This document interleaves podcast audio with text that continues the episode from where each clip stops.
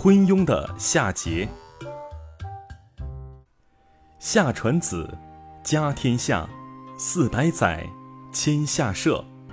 本句概括了夏朝的历史，意思是，舜把帝位传给自己的儿子，从此天下就成为夏一个家族所有。经过四百多年，夏朝被商汤灭掉，从而结束了他的统治。尧舜时代广受推崇的禅让制到大禹这里终止了，禹的儿子启继承了父亲的王位，从此帝位的相传就是靠血缘关系，而不是靠德才的选拔了。夏朝是中国最早的国家，一代一代延续了四百年，最后夏朝终止在夏桀手里。夏桀性格十分凶残。一点都不疼爱他的人民，还不务正业，不愿意费心思去管理国事。他最喜欢吃喝玩乐，最宠爱一个妃子，名字叫莫喜。这个莫喜长得很漂亮，把夏桀迷得神魂颠倒，要什么给什么。但是他还是成天愁眉不展。夏桀一看，着急了，慌忙哄着他：“莫喜呀，莫喜。”你到底还有什么喜欢的东西？我都给你拿来，好不好？莫喜别过脸，哼了一声，说：“我要的东西，这个世界上没有呢。我想要像仙女一样，过着仙境般的美妙生活。你怎么拿来？”夏桀一听，拍掌叫道：“这还不容易？世界上没有仙境，我就给你造出来。我是王。”没有什么事是我办不到的。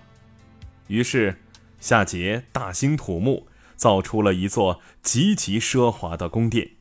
这里面的亭台楼阁都是用美玉铸成，房间也全由宝石堆砌。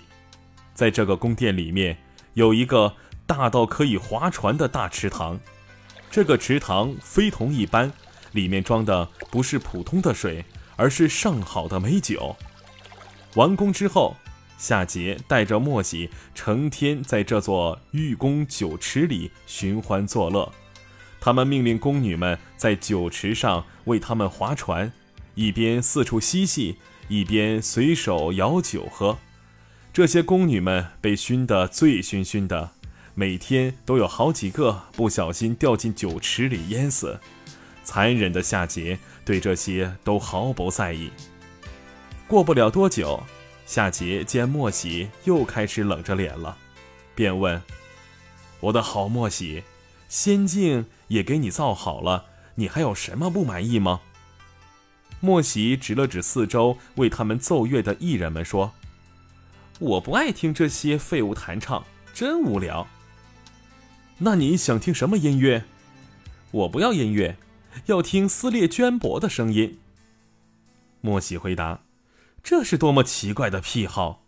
而夏桀为博得莫喜一笑，居然命人从民间搜集来最好的丝绸和布帛，时刻不停地扯坏给他听，时刻不停地扯坏给他听。